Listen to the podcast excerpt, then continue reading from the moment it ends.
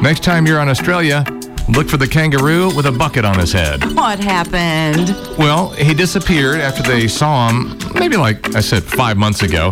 He just reappeared With the buck? with the bucket on his head.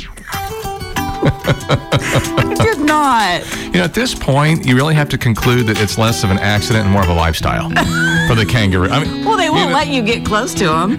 they'll just, they'll just, he's protecting himself. they'll punch you. Yeah, I guess- It's a helmet. That's what it is. Although we're the ones that need the bucket on our head if we come across a kangaroo. Absolutely. There's a kangaroo with a bucket on his head. Is there a picture? There is a picture, and it's on our Facebook page right now.